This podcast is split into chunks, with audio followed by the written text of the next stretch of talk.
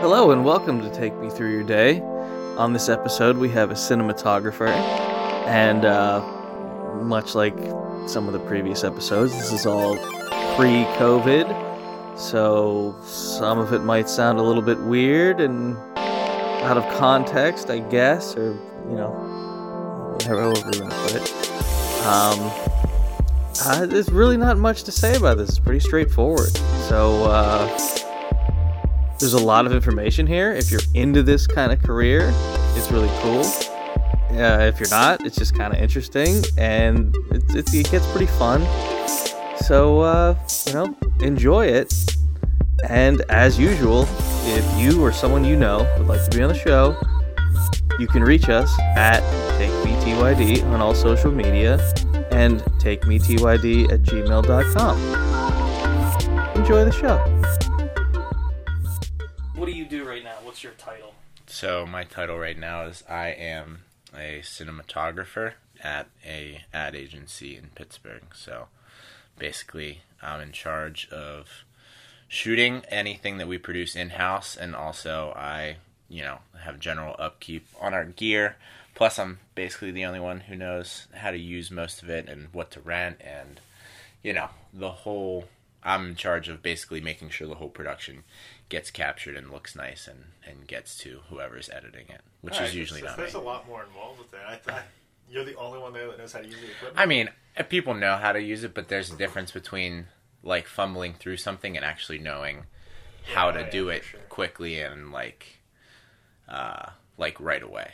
So yeah, somebody can they know how to get there, but I know the straight line and sometimes they have to go like up and down, back and forth, left and right to sort of get there. we will definitely get into all of that. But Yeah. let's let's for the sake of this, let's start early. okay. Um, when you were a kid, did you have an idea of what you wanted to do? I mean, I I guess probably when when I was, I mean, yeah, when I was probably like ten or eleven, you know, uh, grandparents got me a camera and uh, a little tiny old camera, and I think I probably still have footage from that somewhere. Um, uh, and I don't know, I just always, I always liked movies, and then when I finally got that, it always. I didn't realize it at the time, but it felt like we always. I always wanted to shoot something, so I think I really just enjoyed the process. And then once I got to high school and found out that I could work with somebody and learn a little bit more, uh, I kind of had a feeling that that's probably more so what I wanted to do.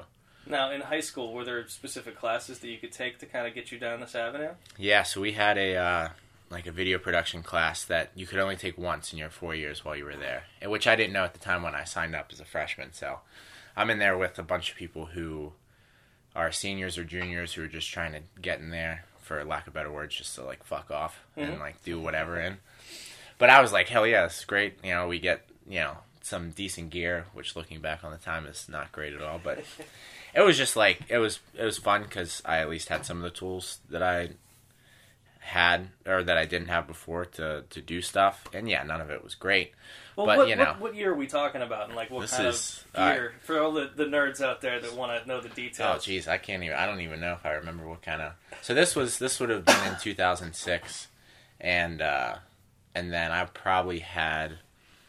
I think they were they were they had to have been mini DV cameras or something like that. Uh, that sounds about right for 2006. Yeah, yeah. So like, you know, really small sensors and, you know, not even I think maybe we didn't have any HD cameras. We I know my senior year we ended up getting a HD DVD camera that I knew uh um or no, it wasn't DVD. It was just like a normal HD camera and we only had one and not everybody was allowed to use it, but the rest of them were like basically 480p uh cameras. Um but yeah, that's what we had freshman year, and we had a tape deck, and you had to offload on there, and uh, yeah, I don't know, just you know, small, cheap tripods, camera with a built-in mechanical zoom, you know, all in one package. I don't even think we had lighting in the studio, but we never had anything that was portable. Um, yeah, it's just like a camera and then a plug-in mic, and that's basically what you had to go. So, wasn't anything fancy. Fair enough. What like so that's freshman year. What are you doing for for the rest of the time? So I don't even. I had I had friends who, uh, you know, I I did sports with, I ran cross country with, who were also into that. So when we had the time, I would I would we would try to make stuff together, or if they were in the class, I could since I became close with the teacher, uh, I would help them with stuff. But I really didn't do a ton of stuff between freshman and senior year, just because I didn't have the class and I was focused on other stuff. But come senior year, we had to take. Uh, I had to do like some big senior project. So my project that year was to be the assistant to our video production teacher, and I would be in charge of like helping other students who didn't know how to do stuff, whether it be editing or using the camera or like how to film stuff. So, um, and then at the end of that, which was pretty great because then I sort of learned how to do the stuff from top to bottom so I could walk somebody through pretty quickly, but also had that class again to try to do, you know, better things. So, Were you going there on like study halls and stuff too? to uh, depends on what like I had workload wise, but uh, I mean, I was I was in there senior year at least at least two periods a day, um, sometimes more if I had if I had the time for it, because it was it was a unique circumstance as to why I was allowed to do that. So, uh, yeah, it was it was good. I I liked it. Um, yeah. I don't. Sorry, so you're you're a senior. You, you're getting a liking to all of this. Yeah. What's what's the plan? What's uh, you going to college for? Well, yeah, and so at that point, I I had friends who were going to school for things, who were a year or so older than me. Um, I had some friends who went locally. I had some friends. I had one friend who went all the way up to California. So I knew that that's. I wanted to at least try it, and fortunately, um, you know, at least I had a goal at that point, which I think my parents were happy about. I don't think they really understood what I wanted to do, and I still don't think they understand what I do. But, um, uh, yeah. So I, you know, college was a thing just because also you had to go to college. So I knew that this wasn't the same as getting an, an accounting degree or something that was a little more stable. So I, uh, I at least had a backup plan for when I went to school. But I just started started looking at schools, found whatever had a good communications program, and kind of just went with it. Uh, and and it was a good choice. I enjoyed where I went to school a lot, and we had some really great classes. But uh, and I made a ton of great friends, and I had a great time.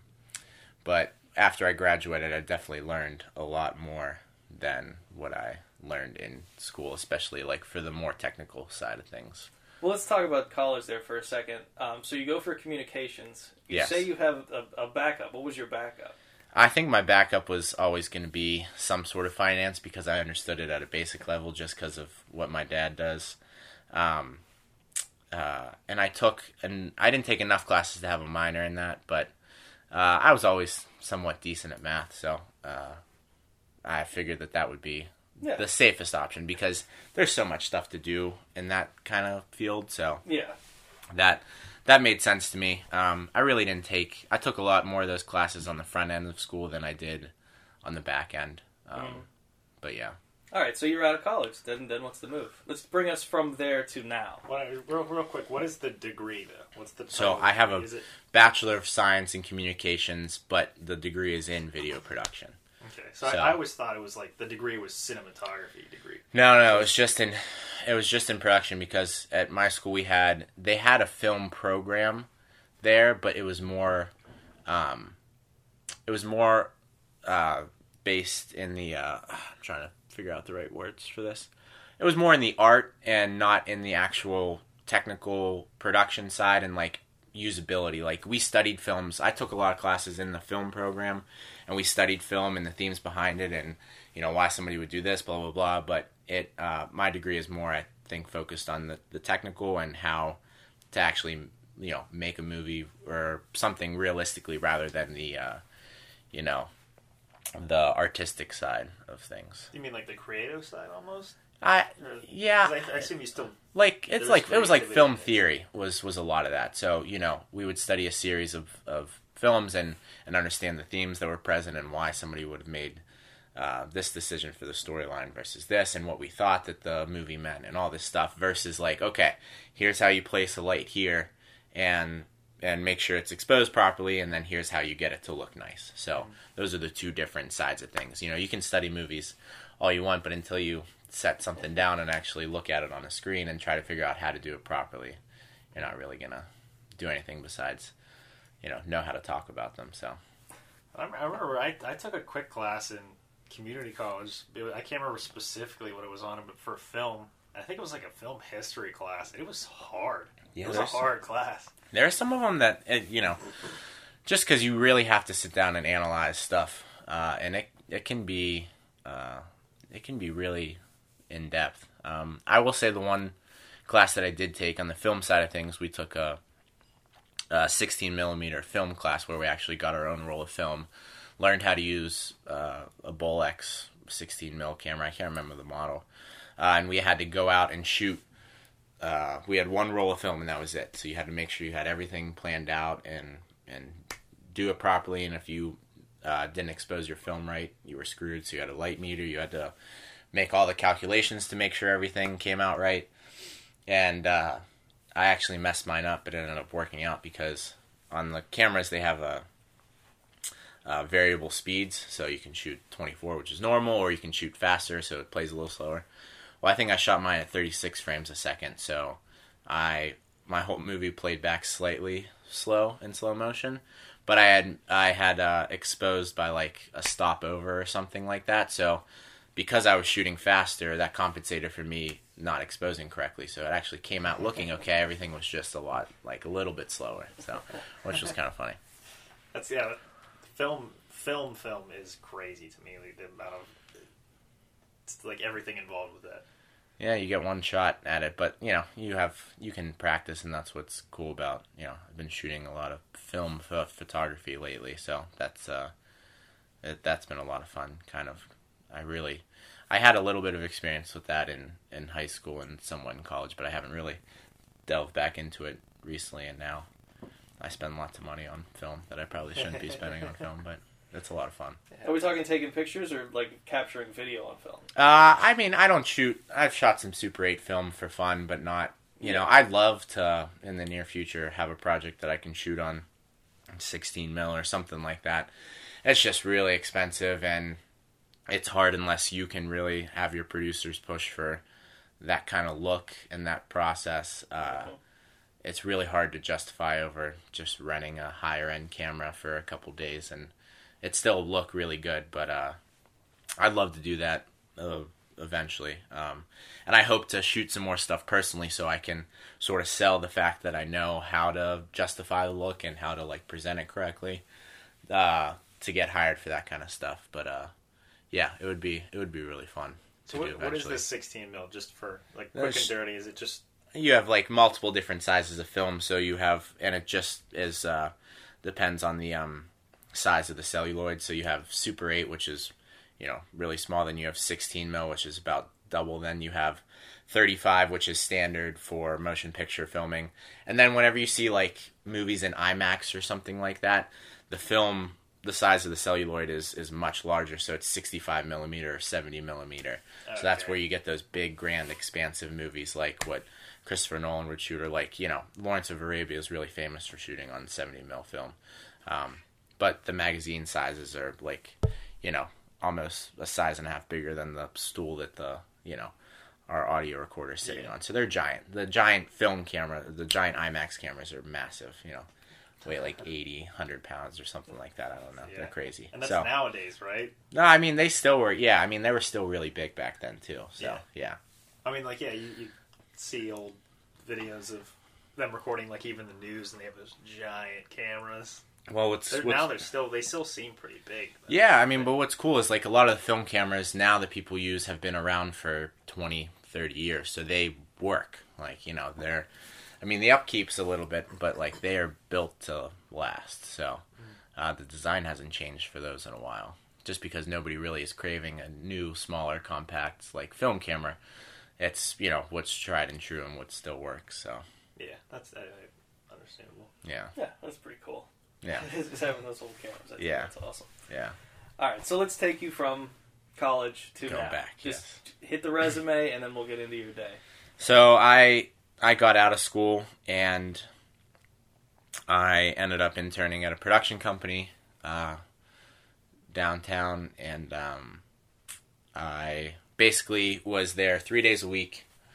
And I sat at the front desk and took lunch orders and talked to people. Uh, and fortunately for me, when I was working there, they had a pretty busy summer, so I was able to come on set and be a production assistant, which you know was just somebody who either locked off set, didn't let people come in, or got coffee orders, or basically just did like the small miscellaneous stuff to help people who had real jobs on set, or just make sure that you know the small menial stuff was taken care of. So I did about you know probably ten to twelve commercials with them in three months as a PA.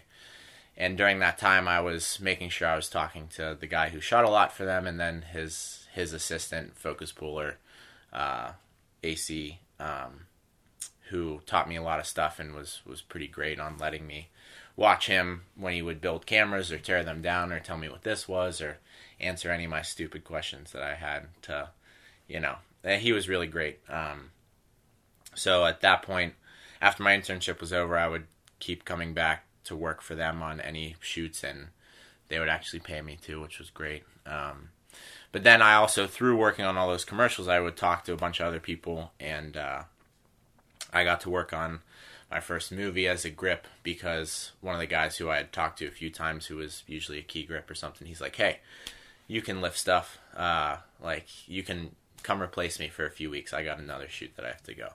So that was cool, and I, I fortunately again was thankful that a lot of people who work uh, here are really nice and will accommodate you as long as you're willing to work hard and listen to them when they tell you something and uh, and not ask why right away.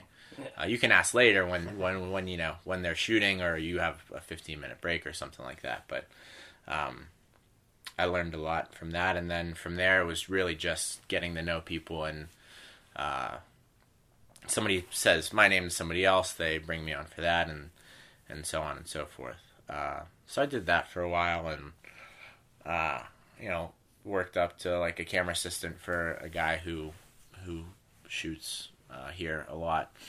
Um, and I would work for other people because I worked for him.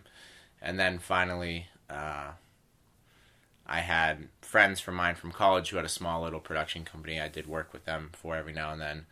And an ad agency wanted to have an in house team. So instead of hiring people, they decided to just buy uh, their company out. Um, and the guy who was shooting for them at the time decided that he wanted to move to New York, so I ended up taking his spot. And because I had a, a really good relationship with the production company I interned at, they were able to vouch for me without really much of an interview. So I kind of just got a job and took it. So it sounds like there's a fair bit of like networking to Yes. get everything, like just your whole path of. Yeah, yeah. I mean, I'd say that that was I'm I'm not the best at what I do by any means, and I probably won't ever be. But uh, I I know a lot of people here in Pittsburgh, and uh, uh, it was um it was really good for that. Just because like people knew I I worked hard and and would learn and. Uh, and yeah, I I just try to talk to everybody that I could because basically everybody at some point uh, just because we have such a small market, they talk to somebody about me and would say, "Yeah, yeah, he's fine," or Yeah. "or he's really good," or and that that that definitely was was really beneficial. So uh, I'd say that that's for anybody who's trying to get into this is you know start somewhere small, uh, or it doesn't matter where you start, but you know get to know people and make sure that uh, at the very even if they're a, a huge douchebag or something, which I've met only a few of those, but you know at least make sure that you're good to them because eventually that will will come back in some way. They may not be working, but somebody that they talked to eventually and brought up your name is probably still working. And if they know your name, then then they're more likely to hire you rather than somebody off the street. So Yeah, I'd say that's a good piece of advice. yeah, Yeah. and that, I mean, I guess you could apply that to mostly Yeah. anything else, but like Very especially in this industry because yeah, a lot of people that work, you know, some of them are the best, and that's why they get work too. But they also get a lot of work because people have known them for a while. A lot of other people know them. They know they're reliable. They know blah blah blah blah blah. So Mm-hmm. it's like Perfect. So Yeah. I don't want to skip over Yeah? because I don't know why it was sticking on me. Um, what is a grip? You Hmm. said you, you were a grip for a short period. So, when it comes to, so when you get on set, you have multiple different departments. You have camera department, which takes care of all of, uh, obviously the cameras and, and anything you need to shoot. And then I'll just I'll just you know go over this briefly from a higher point of view. Yeah. Uh, you have makeup and hair. You have all sorts of stuff. Um, but when it comes to setting up the lights and, and getting the look for the director of photography, he has two or he has three sets of teams below him. He has uh, the camera department, which runs you know the camera, and you have the camera operator, focus puller, loader, all these different uh, positions. But then you also have the grip and electric department. So the electrics are in charge of setting up the lights, making sure the power is run correctly, uh, setting up generators if they need to, uh, checking to make sure that if the studio or the location they're at has enough power, blah blah blah. Um, then you have grips who are in charge of controlling the light, so they set up flags, diffusion. Uh, they're usually the ones with all the C stands. Uh, um, but then they're also in charge of. Uh, you, know, you have a. Have you ever heard of a dolly? Um, basically, it's a, a four wheeled.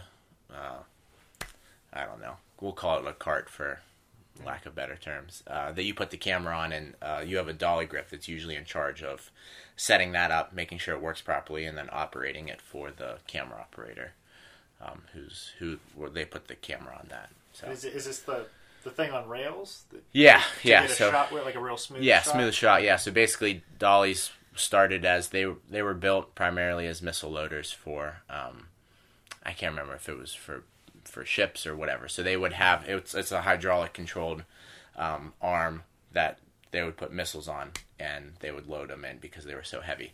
So they were adapted for uh, cameras. So there are, you can get really smooth fluid shots with them, um, but they're really heavy and require usually at least one or two people to operate. So.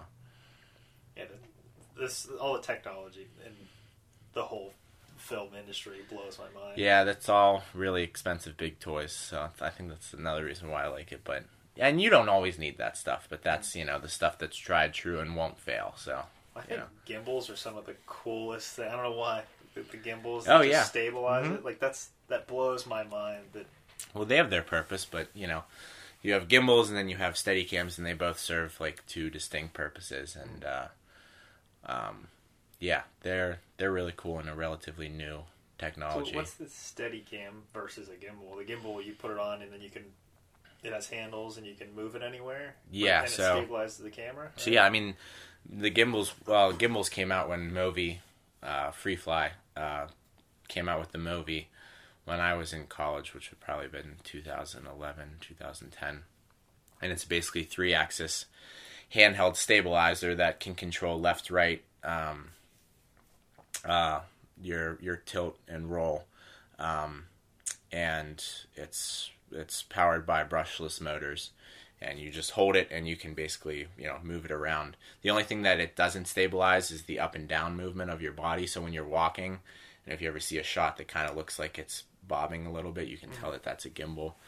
Uh, they have other attachments that can kind of you know make sure that that's a little smoother. Or if you're a really good operator uh, you can sort of get away with it. The problem with those is that all the weight is out in front of you and you have to have really really great stamina to support that for like a long period of time or some sort of support vest. But even then it can uh, they're they're great because you can they're easily controllable. You can have somebody else operating the camera from far away while you have somebody else just holding it and moving it. Um, but a steady cam is all uh, there there's no electronics on it it's all uh, uh, like manual. I don't, I don't know. But uh, and that was that came out when uh, that was invented by Garrett Brown who came up with it and was first used on the Rocky movie for the shot running up the stairs. So it's basically uh, like a spring loaded uh, arm that attaches to a vest that's connected to your body. And uh, it it just takes away any movement from your body and allows you to to put a a camera on a stick that's weighted at the bottom and the top uh, to control like really smooth movements and basically mimic what it looks like to you when you're walking. So like you don't see your up and down movement when you're walking, but if you're walking with the camera, you can see it. So that gets a that gets rid of the up and down movement, and then the operator controls the horizon level, which is the the the roll or the and then also the tilt of the camera. So they have control over that. But that's all balanced by weights and spring and a spring loaded arm.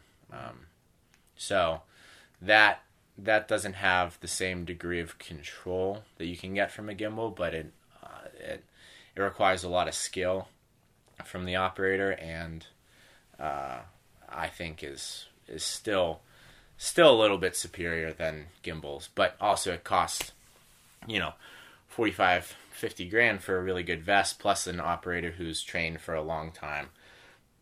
Whereas a gimbal you can get for i mean you can get a crappy one for 1500 bucks and throw a little mirrorless camera on. So there's a lot of different options when it comes to that. So uh, if you want some if you want a shot that's closer to that but don't have the money or time to invest in that you have the option which is good because then it allows a broader range of people to sort of start uh, and have the option to have cool shots like that, even if you don't have the money. So That's it. it's cool stuff.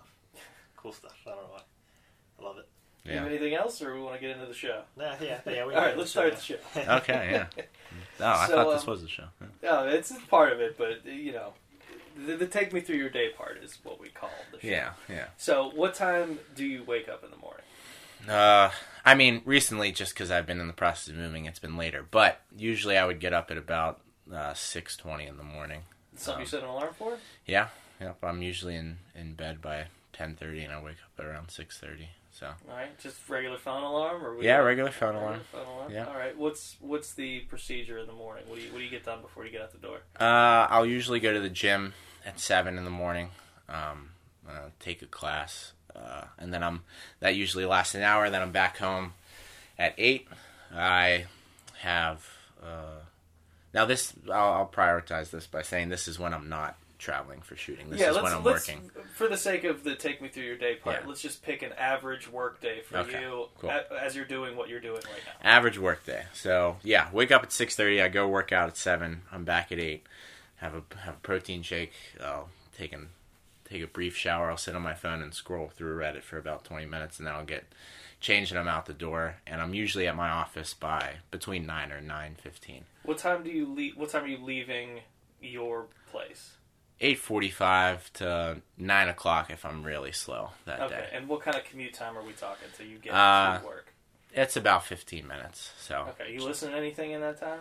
Uh, it it depends on the day. Usually it'll be uh, it'll be some sort of electronic music on XM, um, or I'll I'll be on the phone with my girlfriend who lives in New York. So Fair enough. uh, yeah, we usually spend that time just talking. All right, so you get into uh, your office. Yes, yeah. Is there like a designated parking area? What? Give me the getting to work. So when I get to work, I have a lease at a parking garage. I park in the parking garage, and my office. Uh, there's two floors. There's our production suite on the second floor, and then the rest of the agency on the third floor. So I, I park my car. I walk. Usually take the stairs down because I don't. I think taking the elevator down is a little lazy unless I'm feeling really tired. Um, and then I walk in. I walk up the stairs to my second floor, and and that's where I I get in. Okay, so you get there. What are some of the first like actions of the day? Like, what are you getting into as soon as you get there? So when I get in, um, I usually sort of just get settled down, log in on my computer, check any emails. Um, Is this like an office situation, like a cubicle situation? uh, yeah, we have a pretty open. We have like we have cubicles, but they're not. They're it's an open Yeah. open floor plan, so everybody anybody can walk up to your desk, blah blah blah. So Gotcha. uh, log in, say hi to whoever's there in the morning. I'll maybe put on coffee, uh, go on again, maybe go on Reddit, see if there are any new trailers out, or uh, I have um, I have a couple subreddits that I usually check. Uh, go to a website called News Shooter, and I'll look to see if they've posted any new stuff, or or I'll go to a gaming website. Just depends on what kind of mood I'm in Yeah. that morning. Uh, if I don't have any immediately immediate work to take care of, um, because usually we have uh, a general meeting at 9:45 where everybody talks through what they're doing for the day. If anybody needs anything from anybody, they'll make sure they bring it to attention. And uh, after that is when I I usually start what I have to do for the day.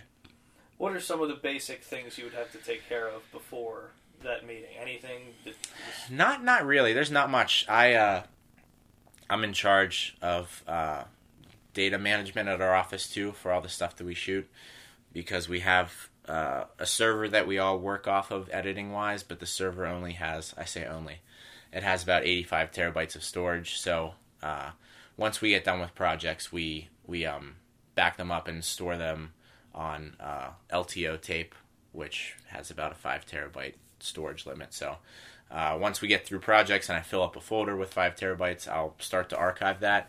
So I'll usually double check that in the morning, and if I have to make something, if I have to throw in another tape for a backup or just double check, I'll usually do that in the morning before that starts. All right. Now, are, are these all things that you can kind of handle from your laptop, or they're physical things that you need to to put it on that tape? Ah, yeah, they're like I have a physical tape deck with a whole stack of tapes and a big fireproof safe that I put everything in. So Yeah. that actually has its own dedicated workstation away from my laptop. But all the editing and stuff, we all have um, 10, 10 gig uh, Ethernet connection, so we all edit off of our laptops independently, Nice. but from the same source. Yeah. Now, how's it? Has that technology been there since you started there? No, that was added about a year and a half ago. Or Um, do you remember what it was before? So we had um, we had RAID drives. We each had a RAID drive that sat at our desk. It was about 24 terabytes of storage, uh, and any designated product or project we had, we only edited it off there. So uh, if somebody else had to take over on it, they had to bring the drive over to their desk or work from ours. Um, and that's kind of the benefit of the new system is that anybody else can take over a project if they need to. Uh, but yeah, so once we switched over to the server, those RAID drives got set aside, and I actually just bought one off of our company because it's my editing drive now, so which is good. Yeah, Nice. I, was, I I know that technology is fairly new. yeah, Or at least like becoming more reasonably priced, especially since hard drives. Hard drives have dropped significantly. yeah. I mean that RAID drive right now, I have 24 terabytes of storage on it, and it's uh, like a dual Lightning connection. Um, I think. I think new with all the storage, you probably pay twelve to fifteen hundred bucks, maybe. yeah, which Um, now that's good. Yeah, Before that would probably cost. I, I mean, I remember getting grand. I remember getting MP3 players with half a gig of storage and thinking that was, you know, crazy amount. And now I have 24 terabytes, and I have a project I'm working on right now that's almost four terabytes, like just with all the footage and stuff. So it's like it's kind of crazy how that changes. But It, it's insane because I mean we could we could have a whole fifteen minute conversation Yeah. about Oh, the yeah. size of sto- of video files. Do you know what you guys shoot in? yeah, we shoot in. So our cameras, we have uh, we shoot um, uh, four 4K ProRes HQ files usually, but that's for in-house stuff that we do. Uh, if I rent cameras, depending on what I have, if I rent like an Amira or an Alexa Mini, we'll shoot in ProRes 4444, which can fill up a 256 gig CFast card in about eight to 12 minutes. So. Um, of footage, like Of, yeah, footage? uh, which is pretty large, and that really depends on if it's a commercial project. I'll shoot in that higher bit rate because it gives us more latitude in post for color. Uh, but if not, ProRes HQ is more than enough, uh, uh, which will get us probably about four times the amount of runtime that that that four four four four gives us. So So you have that meeting. yes, yeah, back to the We meeting. talk. Yeah.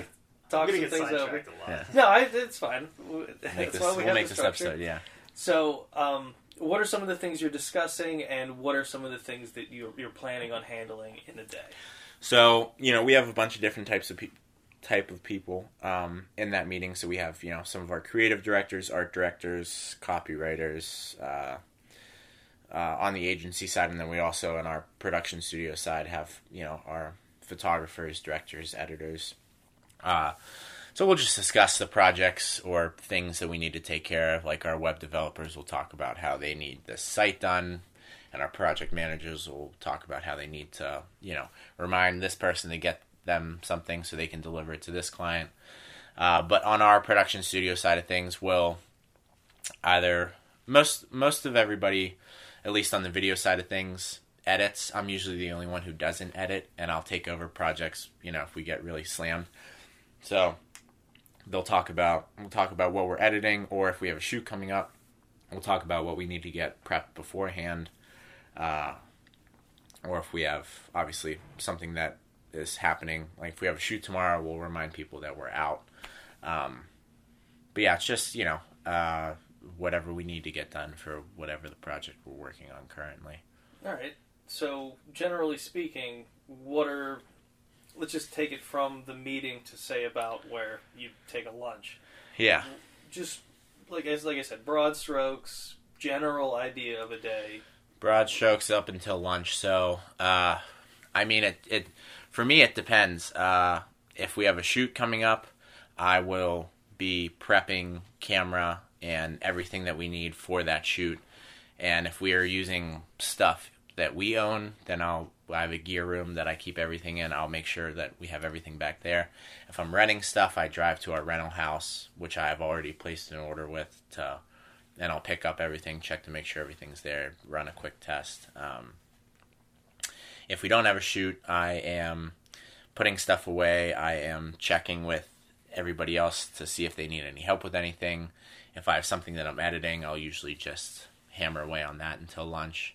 Uh, and if we're just coming back from a shoot, I'll be putting stuff away, dumping footage, making sure everything's there, uh, organizing it into a into a folder structure that's easily accessible by whoever's editing it, and then uh, putting stuff away slash returning it. So Fair enough. yeah, Um, when you get stuff from the the rental place, is Mhm. that nearby? yeah, it's about a 15 minute drive. So um, yeah, it's not it's it's in Bellevue, so it's not it's not far. Um, it's it's pretty close. You have like a company van that you stuck everything up in, or you just got your own car. Now I, which kind of sucks. Like, and I, depending on the client, I can expense mileage for and stuff like that. But it really is only like five miles, so it's more of a pain in the ass for me to have to go through on my expense report, expense my miles every day.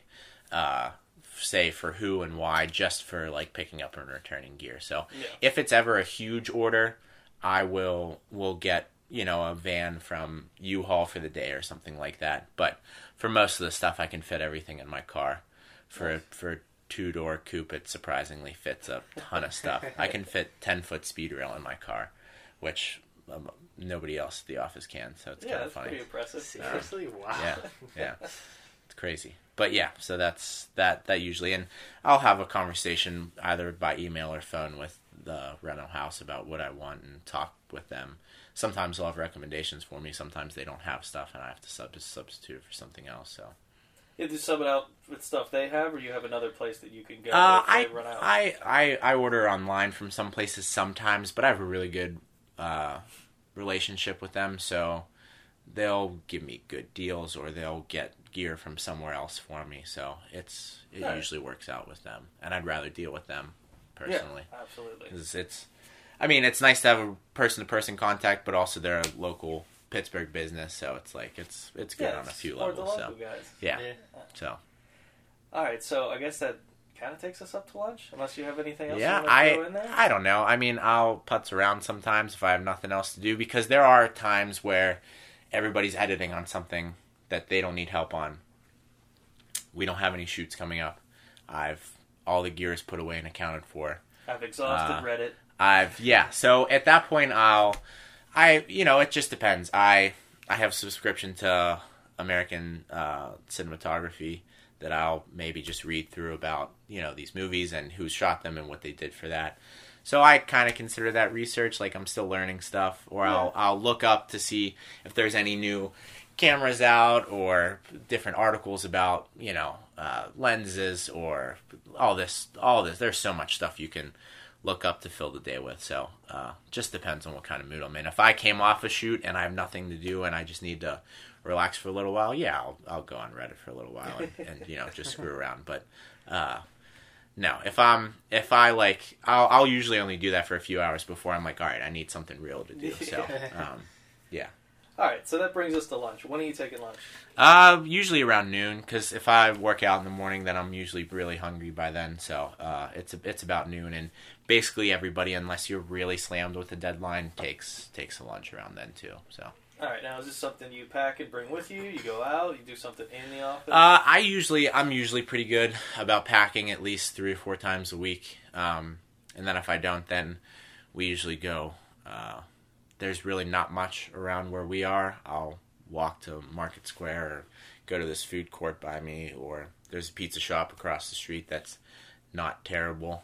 Uh, so you know, and it's close too. So, um, but yeah, I more recently I have been eating out a lot because uh, I'm transitioning, but uh, uh, most of the time I'll I'll I'll pack lunch. Yeah, What is your average packed lunch? What are you What are you getting for yourself? that's uh, I'll usually do uh, when I was when I was being really disciplined. I'll have a salad from Aldi or Trader Joe's with all the shit that you need to put on it, like the dressing, the toppings, and then I'll have pre-grilled sliced chicken. So it's usually that with uh, either like string cheese or fruit as the side. Um, and then because of my sweet tooth, I'll usually have like some ice cream or a little piece of candy or something like that afterwards. So All right. yeah. Some you have time to get ice cream? Well, we have an ice cream uh, fridge on our third floor with ice cream that's always Oh, filled. we're So yeah, it's I'm glad I asked. Yeah. Ice cream fridge. yeah. So it's just yeah, it has like ice cream cookie sandwiches, different types of like pops or whatever. So Is this Please tell com- me you were at the meeting that made that decision. no, no, no, that's been there for a long time because Nestle was a client of ours a while Oh, ago. So That that that has always been, and it's it's a.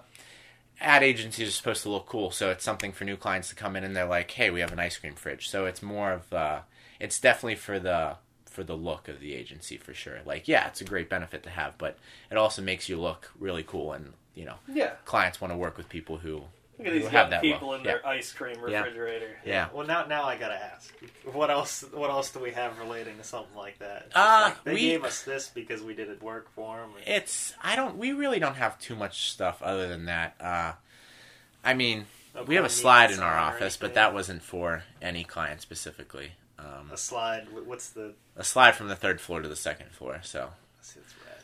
but that honestly, we have a couple people who go down it when we have new clients in. They'll be like, "Can we ride the slide?" Uh, but it's usually I get a lot of my stuff shipped to the office, so our office manager will. Uh, Send me an email that she's sending something down, and she'll send my packages down the slide. So I have to come We up. talking a straight slide or we're talking like Nope. curly cue? curly Q. Yeah, it's- right. So wait, did she just throw the Yeah. box of shit? Yeah, slides it down. We have a, we have a we have a little mat at the bottom, so she'll do that for most stuff. But if if it's a big one or says fragile, like if it's lenses or something, she's like, you gotta come up and get this. But I just have so many scenarios in my head of just boxes Yeah. bouncing all over the place. it's not a fun slide if you're over like five ten. So like it's, So it's definitely not. Not for most people. Yeah, yeah. There's a few shorter people in our office that go down it more often than not. But yeah, yeah. Other than that, we really, you know, uh, our fourth floor is like a meeting area that they rent out, and there's a couple kegs up there. But uh, again, that's not for a client specifically. It's I'd just you happen to have it. Yeah, Why not? yep. Another aesthetics thing. Yeah, yeah. So other than that, we really don't have any other other treats for clients specifically sitting around the office. All right. So awesome. let's go back into the, the you're done done with lunch. Done with lunch. What's up? Um, what are you doing? so again, like uh, it it's it's more or less the same after lunch. In the afternoon, we'll tend to have more meetings than in the morning. Uh, nobody likes to have meetings before 11 a.m. usually, Mhm. um, and so a lot of the meetings happen at the in the afternoon. Uh, but yeah, I'd say we more or less. Uh, if I'm prepping for a shoot, that's when I finish up stuff. I get stuff organized and laid out. Um, if I'm editing, it just depends on my deadlines. If a lot of times the reviews will happen in the afternoon too, because we send stuff to clients at the end of the day. So if I have, if we have a rough cut of something that gets approved at two o'clock, we'll usually send by to the client by like four or five. Um, and the reviews meaning they review it. And so like so we have so my boss is our executive creative director. So any of the stuff that we're editing, uh, we have an edit suite with two edit bays and then a like a 60 inch 4K TV that people will watch stuff on. So they'll they'll either have given notes already or uh, uh, we'll keep going through that. Uh, I'll clean it up. yeah, we'll we'll they'll they'll give notes on stuff ahead of time, or just you know look at something again to give the final sign off before it gets sent through. Um, so yeah, We're gonna wrap the day and then advice, and then we'll do the fun stuff. Okay. So Well, I, I gotta get. I have some more questions. yeah, I know. maybe but that's Brady wants it's, to- Yeah, the- that's the part of the wrapping up the day. Is we'll we'll Yeah. go back and, and see what we do. Um, so uh, back to the reviews. You say you were watching on a big big TV. screen yeah yeah big tv uh, so usually there's a couple there's a couple when you start editing there's deadlines so we'll have an internal review once uh, with a rough cut of everything usually without finalized audio or color uh, just to like nail down the story uh, if it's you know some sort of interview slash b-roll thing or if it's more of a, uh, a commercial edit just to like nail the timing and the, the flow uh, and then after that internal review, will whoever's editing will have a few days to make those changes slash make it better. Uh, and then we'll have another internal review. That's when it stuff gets like more polished. And then when we finally, they'll have another day after that, after whatever notes come in.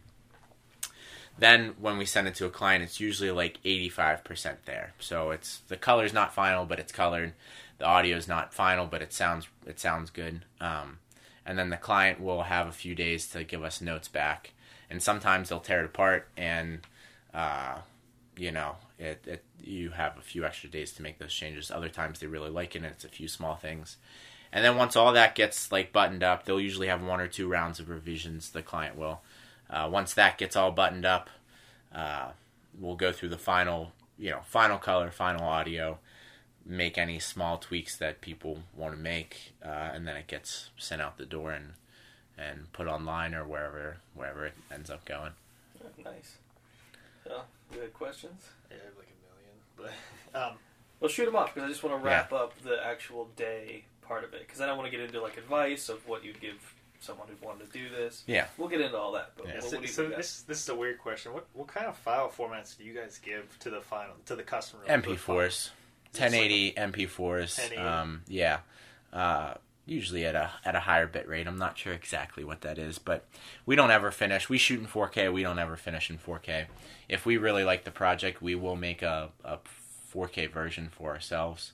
Um, but everything we finish is in 1080 H.264 MP4 containers because those are the they're they're smaller containers than like an MOV, which we usually shoot in, uh, but the compression is still is still good. And at the end of the day, most of these are getting uploaded to Facebook or YouTube, where they're gonna compress the hell out of them anyways too. So it's like, yeah, those are the smallest and easiest to handle, and they can be read on Windows, Mac, whatever. So Yeah, for, for most things. yeah. And then do you do you guys keep the project files you So- use to, or do yeah, you we keep, keep one everything. Final rendered? No, we keep, Keep so if we we keep every version from like rough 1 to rough 15 and then like sometimes there's final edits that that go through versions 1 through 5 too. So we keep every single iteration from that too. Mm-hmm. It doesn't really those final export files don't take up a ton of room, so it really doesn't make sense to delete them. Uh, and then if you ever need to go back to like see when something was changed, you can see, you know, step by step how something changed too. And not to just to touch on this, how how do you go about organizing files? Because I know it can be very difficult. So we have, we have. So uh, when we when we start a new edit, and I'm getting ready to dump footage, we have a program that was written uh, that we type in our client name, the job number, the title of the project, and then what it does is it creates a, I think it's like seven or eight file structure, and like in file one is our project file. So that's where any of our Premiere Pro files live, our After Effects files, our whatever. Everything's in folder one. then folders two and three are source footage, which is everything straight out of the camera. Uh, raw or otherwise goes in there. And then if we ever need to transcode anything for proxy files or smaller files to edit with, that goes in the transcoded footage folder. Then we have uh, source graphics, which would be like text from our art directors that need placed in there. Uh, then you have rendered graphics, which uh, would be like any sort of animation we do with the graphics, stuff like that. Um, then you have uh, rough or oh, audio is in there somewhere at some point. There's an audio, audio. I don't know. Sound isn't my thing. Uh, there's an audio thing in there where we put music slash the audio we recorded during the interviews, and then there's a rough exports folder where all the roughs go. Then there's a final exports folder, and then if there's also photography on that that gets put in its own separate folder where our photographer puts all of his raw files and edits and final deliverables and stuff like that. You said this is a program that does that for you. Yeah, so we have a we have um one of one of the guys who used to work with us wrote a wrote a uh, a program that allows us to do that. So that way we don't have to create the files every time. Does it just create? It just creates the file format and that's it, and then It, you- it creates the folder structure folders? and it creates it starts a Premiere Pro project for us that has bins uh, very similar to the whole folder structure on the on um, you know the IO whatever Mac. That's that's actually very interesting. Yeah, so that keeps everything organized and everything's the same each time through. And then in our so so on our server it says that's our our project server. Then it also is organized by like name and date, so you can see like oldest projects to newest projects, um, and that's how everything is organized there. Got any- Good. Anything else? I don't think so. All right. Yeah. if something pops up, feel free to spit it out. All right. So, um, what time around are you wrapping up your day? So on a normal day where I don't have it's not like you know crazy hours worked, I'm usually out by five thirty, six maybe, uh, and that's just because you know I don't live too too far away, so I'm usually home by 6.15, 6.30.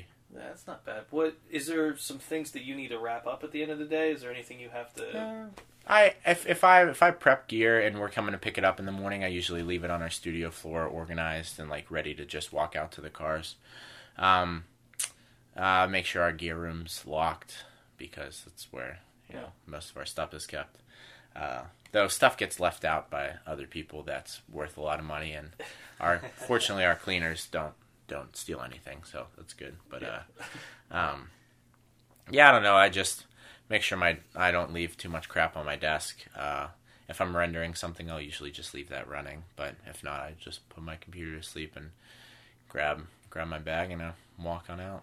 So you do you keep there's a computer there, or you leave? Yeah, so I- there sometimes. So my I have a work laptop, um, a MacBook Pro, and uh, I bought an older, slightly older MacBook Pro off of my company that I have as my personal laptop. But then my work one just stays there.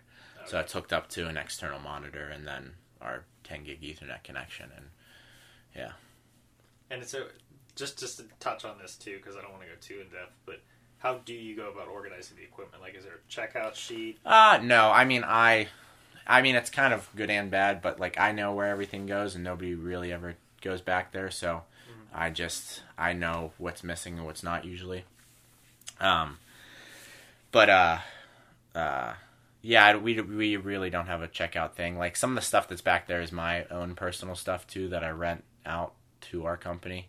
Um, so I'll keep that stuff back there too. But uh, yeah, no, there's no checkout sheet. Everything I have, we have a whole cabinet that's organized. I have a workbench where I keep tools and stuff um, with chargers on top of that for all of our batteries. But yeah, everything we we had when we first started it, we just sort of talked with each other about how we would organize it. Um, so if somebody needs to come back there, they should know where something is. But you know, people will take stuff and not put it back in the right place. So then, if somebody else is looking for it, they're like, you know, where the hell is this? And I'm like, all right, well, let's ask around first. You know, so. But yeah, no, no checkout sheet or anything like that. And how many people are there in the whole organization? So on for our production team, there's four of us on the video side of things. There's two photographers. There's our producer, and we have a studio director. Which, uh, yeah, he he doesn't. He's he sort of organizes uh, like uh, um, uh, how how we market ourselves and sort of reaches out to new people and tries to get us work and stuff like that. So And then you all also have like another the other teams too. so the agency is above us, so that's where all of our account people are, our creative directors, art directors, copywriters, oh, okay, so it's it's pretty. producers for the agencies, owners, like, finance people. Uh, our IT guy is, who's also our our uh, sound mixer too, because he used to do that before he became an IT guy. So He's not on your floor. He's up. On no, no, I wish he was on our floor because he's a super cool guy. Uh, He's probably troubleshooting everyone's email. Yeah, and he the he you know he always comes down when he needs to vent with us, and so we always we always say if you came down here, less people would come to you with the, with with problems because they'd be they don't want to walk down the stairs and they'll be forced to figure it out themselves. But Yeah, he slide. stays. He stays up there. Yeah, yeah. All right, so um, let's talk about. I mean, it's probably not going to be that different, but the commute on the way home. Yeah, honestly, same amount of I? I come two different ways. So coming in, I is a different way than I go home, just Mhm. because of the traffic patterns. I've found out it's it's easier to do that over from being there for three years. Uh, so the commute, I don't know. Sometimes it's awful, sometimes it's not. I'll I'll usually uh, uh, that I'll usually listen to music or I'll call like my dad or just you know because my girlfriend's usually still working because their hours are different in uh, in New York versus Pittsburgh. Um, Same kind of deal with the music, though. Just yeah, same music. I, I don't usually listen to a lot of podcasts just because it's a shorter commute than than not. Uh, but yeah, same kind of music usually. Yeah. You said that they they have different work hours in New York. Yeah, there. I mean, she doesn't usually get in until ten o'clock, but she doesn't leave until seven usually. So Okay, so it's, Yeah, people is start later. Standard up there. yeah, it's pretty standard. People come in later, they work later. all right. So you get home around when? Uh, I'd say six between six and six thirty, depending on when I leave. Sometimes, sometimes I'll get in. I'll get home before six, but it's usually between six and six thirty. Now, generally speaking, on like a work day, what are you getting done in that that free time you have from getting home to getting to bed? So I, uh, I'll usually, uh, I'll usually make my meals early in the week, so I don't have to cook or do anything. Um, if I'm being honest, if I get home a little early and I'm eating dinner, I'll usually just put on HGTV and watch a couple episodes of whatever the hell's on. Uh-huh. Hopefully, House Hunters, because it's it's it's a little mindless. But um, I know I take freelance work sometimes, so if I'm doing some editing, I'll put in a couple hours of work. Um, if I'm not doing that, then I'll play video games or watch a show or something like that. I I like to work out in the morning, so I don't have to do that after I get home. So I can Yeah. just sit around and do whatever I want. So Gotcha. and it, sometimes I'll go see a movie too. Um, I I like to go to the movies at least once a week. So if I I'll, I'll usually find a showtime at seven or eight o'clock, and I'll I'll go then. Usually by myself, but nice. sometimes with other coworkers or stuff like that. So dinner. What are you What are you doing for dinner? Uh, hmm. Uh, that it's more recently. It's been I'll buy like I'll buy good frozen meals usually. So like define good frozen. like meals. like Trader Joe's has like good Indian meals that are easy to heat up. yeah, Um, yeah, yeah. and like I don't I don't eat those a lot because it's obviously a lot of salt. But um, uh, I don't know. I'll I'll have. I've been lazy recently. When I'm when I'm good, I'll have pre-grilled chicken or some sort of red meat and and rice and something like that. But or I'll I'll go through a phase where I want to eat pasta and I'll just have a bunch of pasta that week. So it's it really I'm I'm not consistent with what I eat, which isn't good. But uh, yeah, every now and then I'll go to uh, a bar close to where I live that has really cheap uh, William Penn. They have good they have good specials usually. So I'll spend six or seven bucks and get a lot of bar food for a good price. So it's not bad. yeah, Um, so what what time are you going to bed? between ten and ten thirty. If I'm up past ten thirty, that's late for me. Okay, now do you have any specific sleep rituals that help you get to sleep? I I will I always have this is gonna sound weird, but I like because I'll usually take an allergy pill or something before I go to bed. So I have like half a glass of water, and that's like it's always that. So that's that's that's really my only. no I mean that, Ritual, yeah. that's that's perfectly acceptable. Now, just just to fully wrap this part up, do you have any advice for someone who would want to get into this field? Uh, I mean, yeah, I I guess I I guess I have a few pieces. It's I guess I'd start off with one. I don't think it's necessary to go to school for this. Like if you if you find people working in the industry and you show that you're committed to like learning and working for free or little money for a little while, you can learn a lot by just putting yourself in that situation. Um, but if you do go to school, I guess it's it's a lot of of in both situations too. It's a lot of who who you get to know. Networking is a really big part, especially if you're in a smaller market. But even if you are in a bigger market too, that person who you get to know at first has their own network, and then those people have their own network. So it's just, you know, a lot of it is is who you know. Um, I know people who are really good starting out who aren't doing this anymore because they didn't really succeed or gave up a little early or something like that.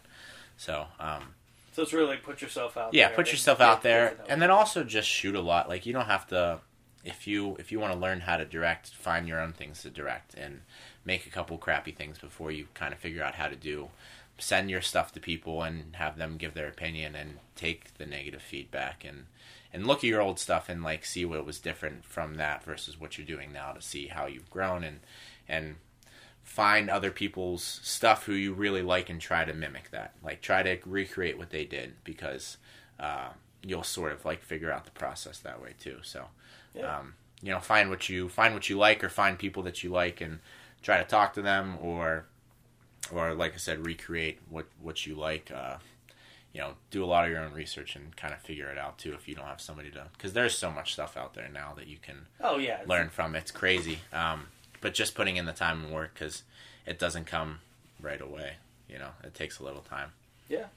So stick with it. So yeah, I guess. Yeah, with it. I don't know. That's a, that's kind of a cliche thing to say too, but They, they always kind of are, but they're always good. yeah. And you don't need you don't need great stuff. Like yes, I can tell the difference from shooting on an Alexa Mini versus you know uh, an old Sony camera. But you know, I've also shot some stuff with those old Sony cameras that looks really good that I still I, that I have in my reel right next to stuff I've shot on a Red or an Alexa. So it's like, you know, it, it's not always about the tools. Like the nicer tools help make it look better if you don't know what you're doing. But you know, if you can make stuff look good with crappy stuff, then you're gonna always make Yeah. even more beautiful stuff with better stuff. So So this, this is a weird question. Do you, do you take a lot of pictures with your phone and videos with your phone? too? no, not Not really. at all, just because you have access to. I no, it's not even that. It's like I don't know. I I I use my phone a lot for when we're scouting, so I take like reference pictures so I know what we're coming into. But like stuff that I like to share, um, no, I don't shoot with my phone a lot. Um, that's kind of like anything that I've posted on like my Instagram recently has been like stuff that I've shot on film or like work that I've produced because especially for what I do, uh, Instagram's kind of been become like a quick portfolio of your work. So yes, I have like a link to my website and my Instagram, which will take you to actual real work. But it also helps to show if somebody's looking through my Instagram, oh, this guy can this guy can at least expose properly and like has some Yeah, nice you get a looking images. like, okay. Yeah, so this is kind of what what he's into and could what he does fit into the aesthetic of what I want for our work. So, um, yeah, I don't really shoot on my phone a lot. It is I know I know sometimes the camera can be great if you need like a quick little insert shot, but can't put this big ass camera there. You just put put a phone in there. It's kind of like a GoPro. It's a right tool for the right job. So, you know, if you need something, I was my a friend of mine who was shooting a commercial recently. They had they realized that they needed to get uh, like a reversal from what they were shooting, but didn't have enough time, and uh, the shot was just going to be projected on like a laptop screen. Uh, so they literally just put a iPhone on a C stand and shot the reversal real quick because the lighting was already there, and uh, and that shot ended up getting used. And uh, yeah, I mean, it was really brief and quick, but he was so against it because you know obviously he had his his red with this nice lens and all this stuff, but uh, yeah, they they convinced him to do it, and it's in there, and it's kind of funny. But you won't you wouldn't notice. So it just depends if it's if it's worth it for the job, then it's good. It's good enough. That being said, do you have any stories that really stand out to you over the past Oh few years? Oh boy, I don't. Just whatever pops in your head. You don't have to think. I don't know. Is that your I favorite or anything? I I I'd have to think. I mean, a, I don't I don't know of any other like stories off like that. I mean, I guess if you if you were like, can you tell about a certain situation? I could probably come up with something. Well, how about this? Do you have any pet peeves that really stick with you? Anything that happened on the job that really I- just like uh, this should not have gone down like this? So I, you know, um, I think one of my pet peeves is when somebody like tells me what I should be doing rather than is like having a discussion.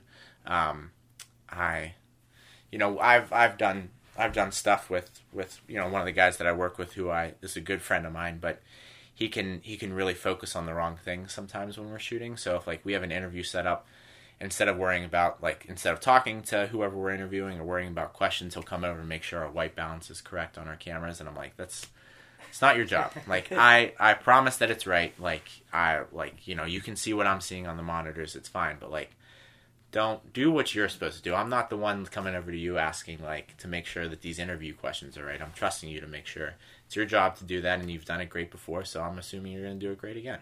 So it's like it's and it's because he came from, he started doing all that stuff himself. So he was camera and interviewing. So he just has it in his head. Yeah. It's like that kind of stuff.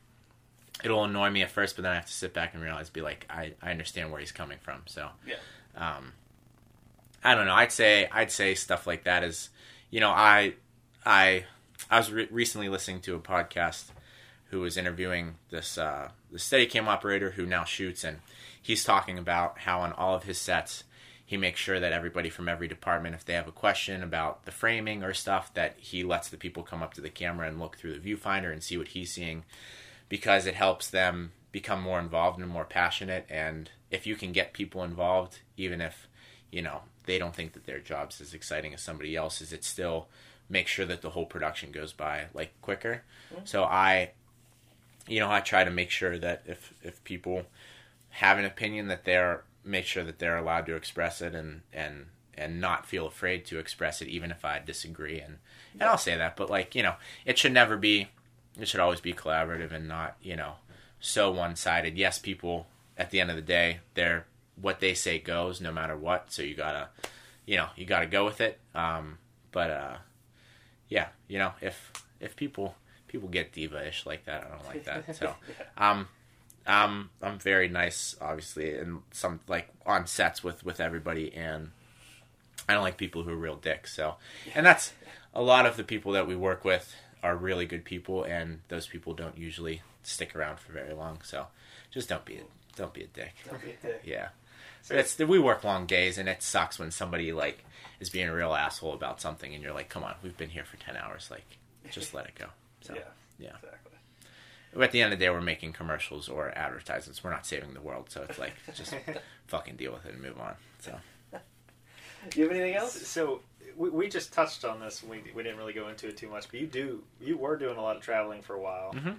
and it seemed like you've been staying more local as of late. But Well, what, kind of, what when can I- you get involved with that? when I started, the reason that our agency bought our production company is because we had a client that needed content produced at all of these. Um, you know, I won't say names just just for the sake of it, but they needed they needed content produced at all these different areas across the country. So it was it was cheaper for our agency to hire people and pay them a salary than pay them their day rates. Um, so that's why they brought people in, and that what they got paid to produce all that content covered our salaries for like two and a half years or something like that. So it made sense financially for them, and then they actually get people in house and can start you know producing. So that's why I traveled like that for six ish months. Um, but then a lot of the work after that was kind of local in studio. We didn't have to travel, and then we would get the odd jobs where we would have to travel. But uh, no, a lot of the stuff we've been doing has been more local. We've had the opportunity to travel to some states close by, but not a ton far away. But that's you know I want to do that more, like in the future. So that's what I'm kind of hoping for to to happen. So that's because it's it's a lot of fun. You get to see a lot of different places. You get to learn about the. It just broadens your horizon about a bunch of stuff. You know, you get stuck in one place for a while. It's easy to become stuck in that mindset. So Well, that's a nice segue into the fact that you're moving. yes, yeah. so hey, I guess we can get into that a little bit since Yeah. since we're here. Yeah, uh, as of right now, when this is being recorded, I'll be moving to New York City in exactly a week. So, yeah, um, and I'm leaving my agency, and I'm going from being full time employed with all these benefits to going freelance with no actual real job. So, um, that's cool. But it's but it's a thing where I I have a ton of connections in New York from people who I knew through college or people who I got to know throughout the years who connected me with these people. So. Um, I'm going in with uh, a solid head start, and I have I have friends there who who don't try that hard and they work a lot. So I figured uh, because there's so much work there, like I figured I'll do okay. So um, I like that. Gamble on yourself. yeah, and and I I want to take you know the stuff that we're doing now is is good, but we we don't have enough of that. We've had a couple jobs that have been really high profile and have like really really been great experience to like grow and learn, but I feel like I'm kind of missing that with the stuff that we're doing now. I feel like we're just kind of doing the same stuff. So I want to I want to learn from other people. I want to get to learn from people who are so experienced and have done so much better stuff and I know that that'll let me grow, but um, you know, I want to be I want to be challenged a little bit more. I kind of want to run around with my like a chicken with its head cutting off, wondering like how I'm gonna figure this out. So I like I want to be challenged, and I also want to travel more too. So uh, yeah, you know, I'm not moving up just for work. Obviously, yeah, like I've said, my girlfriend lives there, so that's a big reason too. But yeah, but that's that's so exciting. Yeah, I'm I'm super I'm super excited. And what's funny though is like the I already have stuff booked, but it's for my company that I work for now. So um, like I'm we're doing a job in DC that I'm shooting for them. So that's funny. But uh, yeah, so it'll be good. Yeah. You're really coming full circle with the, like all the connections. Yeah, yeah, it's yeah, and you know, um, a good amount of them are people who I knew in college who moved up there and have become established, but I've been in contact with the years. Like I have a buddy of mine who's an editor uh, on SNL um, who said he could get me some work. So uh, awesome. on that show, and then he also works for production companies. Um, and what's nice too is like with the stuff that I've done over the years, I at least know that I'm on par with the stuff that they've done, and I have that experience, so I don't feel like I'm coming in underprepared if anything, like, you know, hopefully I establish a good enough repertoire with some of these people that I get the opportunity to have projects that are above what I've done before, but they've know what I can do and know that I can figure stuff out and that I'd be the right person for this job, even though I don't have the same experience as somebody else who they don't know, uh, but may not have the same, you know, work relationship with or know how they function when it comes to problems and stuff like that. So, yeah, I'm hoping that those will pay off, and I, I'm I'm betting that some of them won't. That some of the people will talk out their ass and say that they'll have work for me and never give me a single thing. But that's just how it works. So yeah, at um, least you got multiple. Sources. Yeah, but then I'll meet new people who I know who who will give me some stuff. So it's yeah, it'll all work out. Best of luck. I yeah. it's awesome. Oh yeah. All right, yeah, let's um let's get into the fun stuff. Yeah, and we'll uh, we'll wrap this all up. So, well, pre- prerequisite questions to, to these fun questions do you, what was your favorite shoot you worked on?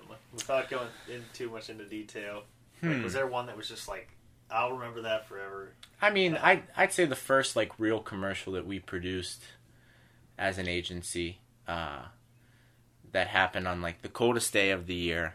Uh, and like none of our we didn't have enough power for our lights we were shooting all high speed um, like you know i was it was the biggest crew that i had to handle on but it was all guys that i had worked with before so i knew that, that they would i i just made sure i surrounded myself with people who were better than me so i wouldn't fuck up. Um, and it was still like it was it was a really tight shoot schedule. We fit in so much stuff but it ended up turning out really well and uh, yeah i don't know. It was like one of the first things i had had in a while that really pushed me um, past what i was comfortable with but you know, it's what's nice about working with people who have been doing the stuff like 15, 20 years longer than you is that they have a ton of experience. And while you may be a little stressed out, you talk to them, you ask for their opinions, they give you their opinions, you decide on something together, and it works out. So I think, you know, that shoot was was super fun. Uh, and while I may have been stressed out on there, I like it wasn't that bad looking back on it. So it's like it's not. Um, you know, I had a shootout in Wisconsin where we got to go to. Uh, uh, dairy farm, and I got to like hang out with cows for a while, and they were super sweet. Um, they're like big dogs with sandpaper tongues that really like big cameras. So that was that was cool too. Um, yeah, I don't know. I mean, the, my first job where we got to travel to 19 different cities was pretty cool because I got to see so much stuff and gain like 20 pounds in the process. But yeah, yeah, it sounds very exciting. Yeah, was, some of them aren't exciting at all, but you get yeah. the ones that balance it out. So. Yeah, see, that, that was a recurring theme on some of these episodes too. Was just like, oh, I really only enjoy my job when I'm like stressed out that something's on fire. Yeah, I, I don't know about that. It's like we we sometimes have to do, you know, we have we have stuff that's just plain old like social videos for some of our content that are super super boring and you know not crazy creative, but they they pay the bills and you got to do them and uh, and they somehow still take 10 hours to do which is annoying. And uh, but those you know those get balanced out with like actual you know real fun shoots. And i always i always like stuff where i end up learning stuff from the people who we're interviewing or from the places we go. So those those help balance out the mundane you know. I call it tabletop stuff that we have to do a lot of. That's super annoying. So but yeah. It's like that most jobs. Yeah, yeah, you got the good and the bad. So can't all be good, or else you'll, you know, you'll think that the good stuff sucks. So Yeah, that's true. Yeah, you gotta you gotta have the ups and downs. the spectrum. All right, fun question. Fun time. question. Fun It's questions. alright. I was just checking our time. We're yeah. Anytime we do these together, we always run That's fine. Way don't care. long. It's good That's- though. We get a lot more details. I like the podcast that that lasts a little while. So it's, it's Yeah. as we were talking earlier before we even did this. yeah. Yeah, exactly. All right. Um, what's your ideal breakfast? Mm. On vacation, have whatever you want. On vacation. Well, I oh, shit. Um, I mean anything with you know I I like I like carbs, so a really good pancake or waffle. But I will say, uh, I went on vacation once and we were in Mexico and I had chocolate covered or chocolate frosted flakes with marshmallows, which were so so damn good. So Interesting. I'd say like if if I I couldn't eat it every day, but like something that's carbs and then sugar related is always is always right up my alley. yeah, that works. Um, what's the best advice you ever got? Oh, jeez. And these questions don't necessarily have to be work related. They're just kind of. Yeah. Ah, man, I don't. I don't. I don't know. Um. All right. What's the worst Yeah. advice you ever got? Ah, jeez. It's it's hard because I like I can't. I can probably think of. I can probably. I don't know of. Of any advice specifically that somebody has said to me that I've looked back and been like, "You're fucking wrong," but uh, I don't know. I think it's I, I don't know if I've ever been given like if if it's going to pertain to what I do, it's uh to to just I I had somebody tell me at my internship that uh that they had a lot of people interning, but that out of all the people that they had there that uh that I was the reason that they kept hiring me was because I never complained and I always like showed up and worked and like it was all mundane stuff that anybody can do but that I had like a good work ethic and to like just keep keep doing that. Like just keep like keep working and keep like networking and keep going up that I felt really good about because this guy I didn't think was like super nice when I first started there and he had done a lot of really good stuff uh, but to hear that eventually was like very motivating and at least like kept me forward kept me going forward when I didn't have a ton of work or like I ran like I was a little slow so um, that was good to hear to you know Yeah. at least know I was doing something right so Yeah. Sometimes just that little stuff is Yeah. so helpful. yeah Uh, what movie do you think you've seen the most? Ooh, I'd say overall in my life is I I would say the original Aladdin, like the animated Aladdin movie. I've definitely seen the most. Probably followed closely by Terminator 2. Um, in recent memory, a movie that I watched the most was probably John Wick because when it first came out, I showed it to as many people as I can. So I probably watched watched it a couple dozen times. There you go. Um, yeah. What's your biggest fear? Mm. I don't know. I'm I'm I'm always uh I'm I'm overly concerned that people will think that I'm like not like a good person or not like working hard. So I it doesn't happen often, but like I'll I'll get I'll I don't like when people get mad at me, so it's like it's usually which is a good and bad thing, but like I I'm usually working working decently hard to to try to keep good relationships with a lot of people. So Yeah. it's uh I, I sometimes it's my own fault. I try to make too many things work out, and it comes up bites me in the ass. But that's Yeah, Yeah, that happens. Yeah. Um, any candy in the world we haven't. oh Reese's cups. Reese's Oh. Cups. Good Child. answer. Finally, a good solid answer. we, we had a slew of bad answers recently. Yeah, I'm sure so there's some shit yeah, candies we got a out there. solid Reese's. Like, all right. What was the God. very first one? It was it was something. Listen, I love all sorts of candy, but yeah, there's some. If if anybody ever said like black licorice, I'd slap him in the face. That shit's disgusting. No one's quite said that yet, but we haven't been too far off. Um, uh, childhood hero. Oh man. Uh if we could talk fictional, I'd say probably Arnold Schwarzenegger, just because I watched a ton of Arnold movies. That works. But I, I would say uh, it'd probably be like my dad or um, my gram, just because they were both like pretty, pretty key in like in establishing me as in like what I do and like the kind of in the way that I carry myself. So yeah, all right, Yeah. good. Uh, what kind of soap do you use? I use the cheapest, usually the cheapest, full body hair shampoo conditioner that I can find at the store. It's usually the the, the Suave is when I spend a little more money, but it's always the three in one stuff because just I don't all in one bottle. I don't take long showers. Like I'm in and out in three or four minutes. So where I don't know other people who take 20 minute showers perplex me, but that's I don't know. That's where that's where people like to think, which I don't. I just I'm in and out. So. Yeah, get it done. Yeah. Uh, someone gave you a thousand dollars right now. What would you do with it? Uh, I'd honestly probably just put it in my bank account because I know I'll need some money in the next couple months. Yeah, I, I felt that was coming with yeah, the move and yeah. everything. I mean, if I if if I wasn't, I'd probably find something to spend it on camera gear wise. But yeah, right now it's just in my bank account. All right, someone gives you your 18 year old self a thousand dollars. What is he doing with it? Oh, uh, I probably would have. Hmm. I would have. I would have put it in Bitcoin and then sold it a year and a half ago when it was a ton of money. Because then I would have. I would have had a ton more money. Yeah, that's that's that's probably right. Because then I at that point I would have, you know, invested in cameras and done a lot more stuff. So yeah. Um, pet peeve, general pet peeve in life. Uh, I mean, uh, we'll get back to what I was saying about. I hate people who are just dicks for no reason. So, uh, that that I I I don't like. I I don't I don't like dealing with people who who just for no other reason will like talk down to somebody or something like that. Just miserable. yeah, people. miserable Yeah. people are. Which you know, people are like, "Why are you usually so happy all the time?" And I'm like, "Well, it's not not that hard." But I don't know. That's, that's a different story. So yeah, people who are dicks for no reason, People I don't like. dicks. Um, where do you see yourself in 10 years?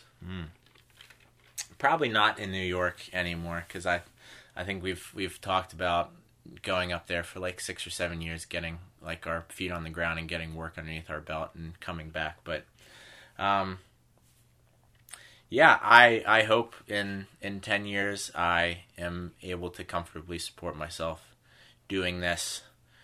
Hopefully freelance, but uh, at that point in time, I may even uh, entertain the idea of going back to an agency or something with a little more stability. So, uh, you know, most likely married, but yeah.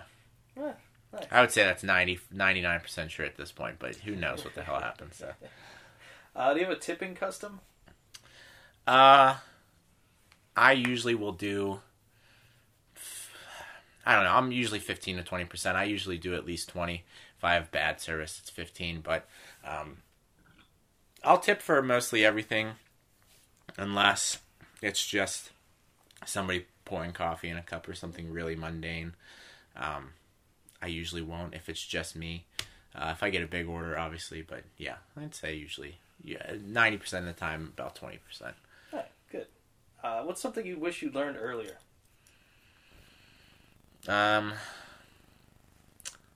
I don't know. I wish I had I'd learned the the technical aspect of at least what I know earlier on. Um, at least, uh, I wish I had forced myself to do more work early on in college, because I definitely probably would have been in a better situation by now. But Just focusing on the technical end of things. yeah, I'd I'd say so. Um, uh, maybe not fucking around as much, but you know, we all learn our Yeah, lessons one way or another. So yeah. Uh, childhood celebrity crush. Mm, damn. I'd say I I'd probably have to say Britney Spears at one point, but um, out of that, I can't really. I don't really remember anybody who I was like madly in love with. I mean Nobody mean, stands out. Nobody. nah. I honestly, mm, I don't know. I mean, I could tell you now. I have a few, but give um, some now then. Uh, There's no uh, rules here. No, it's funny because my girlfriend and I each have like a list of like three or four people that uh, we're both like, all right, if the chance ever happened, you get a free pass, no big deal. Uh, uh, Emma Stone for sure. Um, Taylor Swift, and people can judge me on that. That's okay. Oh, Um, they will. It's the internet. They judge. uh, uh, um, what's her name? Rose Leslie from Game of Thrones, and partially also because I met her once. Uh, There you go. yeah, yeah. Childhood, I, I, ah, man, it's it's it's hard to. We'll just go with Britney Spears because that's really the only one I can kind of even remotely think of. so. Yeah, I mean, if that's the first thing that comes to your yeah, mind. that's yeah. That was probably the first thing. Yeah. Um, what's one thing you'd change about yourself? I wish I wasn't as I have a bad habit that I'm like a nervous picker, so I wish I wouldn't do that. And I've gotten better at it recently, but it comes up and down when I I rarely ever get anxious, uh, but sometimes when stuff kind of piles up, I'll I'll have a little bit of anxiety and it usually will intensify then. But yeah, I wish I didn't do that. Yeah. All right. Uh, what's the hardest time you ever laughed? Mm. I ooh, I don't know. It can be the most recent too. If you can't Yeah, think of something this- like Whatever pops in your head. I all right, we'll do we'll do a recent one.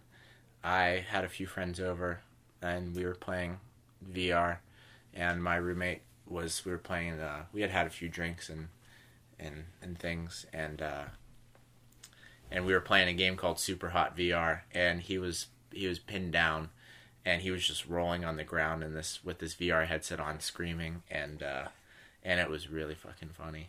Um, and then took some videos, and that was that was pretty great. So yeah, Awesome. Uh, guilty pleasure. uh, I mean, I eat a lot of ice cream, so I'd say that that's probably. Ice cream? I don't know if I'm really that. I mean, I don't. It is guilty because it's really bad for you, but yeah, I I eat a lot of ice cream, so That works. yeah. Uh, you kind of already answered this, but we'll go into it anyway. What type of music do you like and why? I listen to a lot of electronic music, and I thought about this for a while uh, as to why I like it so much. And I think it definitely, it 100% stems back to the Mortal Kombat theme song and how much I used to listen to it, especially with like my brother. Yes. Um, uh, yeah. and that like like realizing because we had had this because him and I both really like electronic music, and I was thinking about this. I think it was like a year or two ago. It's like why I just enjoy this so much, and it definitely is like that. We used to listen to that song all the fucking time, like so much, That whole so- soundtrack. So good. Awesome. But that theme song is just great, and it's still great.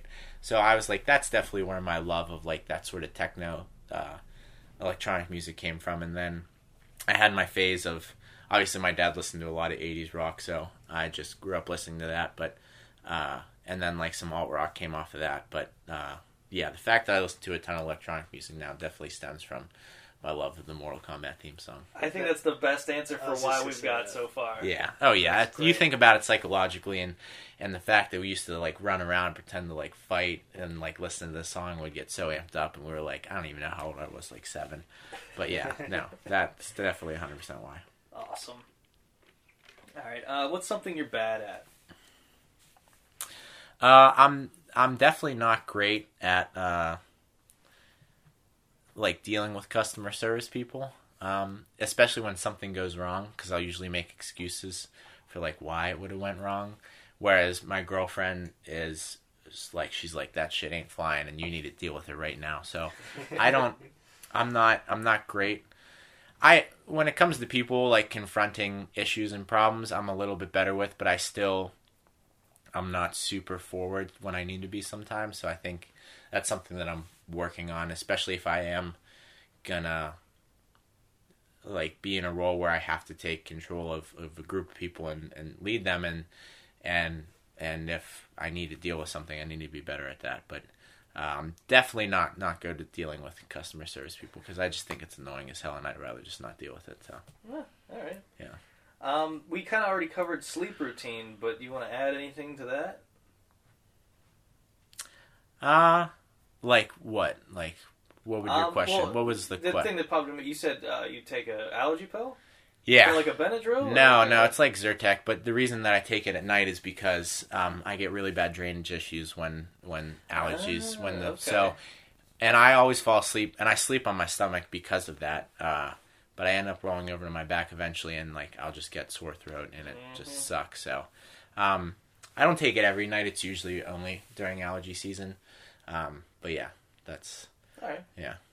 It's all the extra elaborate. Well, do you fall asleep with like a TV on or Nope, radio on? nothing. Nothing. Just I don't like sleeping with the TV on. Yeah. That's not my thing. I don't usually watch like anything before I go to bed. I'll maybe I'll scroll on Reddit for a few minutes, but once I get in bed, I usually just fall asleep. So That's kind of what I was getting at with the routine. Yes, yeah, no, no, like I just- walk into yeah. a room and fall over. yeah, I like turn off my lights. Uh, or I had uh, I have um, it's the stupidest thing, but I think it's great. I have smart lights in my ceiling fan on my bedroom uh, lamp, and I'll just and I have a Google Home hooked up, and I'll say, "Hey Google, turn off my lights," and it turns off my lights for me. So it's pretty great. But it sucks when the power goes out and comes back on because the lights automatically turn on. So Oh, then it yeah. wakes me up. But that's no, that's really the only other part of my ritual that I do. No, that works. Um, if you could do anything, any job in the world, what would it be? Oh man, I mean, I, I always, I always wish I was better at anything like science, like research. I, I always was awful at anything science related. So if I can, I always anything that's you know, uh, like space related or stuff like that. I think is super cool. So, but I would have never been good at that by any means. Um, if I had to pick any other one, it would probably be that. Uh, because I really, really enjoy what I do. So, um, yeah, and uh, and it helps because there are definitely plenty of times where I could have stopped and just done something that was easier. But uh, and I'm sure there are definitely going to be way more times where I'm like, why the hell am I still doing this? But yeah, you know, I I mean, I'm not going to say I wanted to be an astronaut, but it's like when we find out that there's uh, like we got a picture of a black hole, it's really fucking cool. So it's like I wish that'd be cool if I could Yeah. did something like that. Yeah. Yeah, I like it. Well, thanks for doing the show. Yeah. Thanks.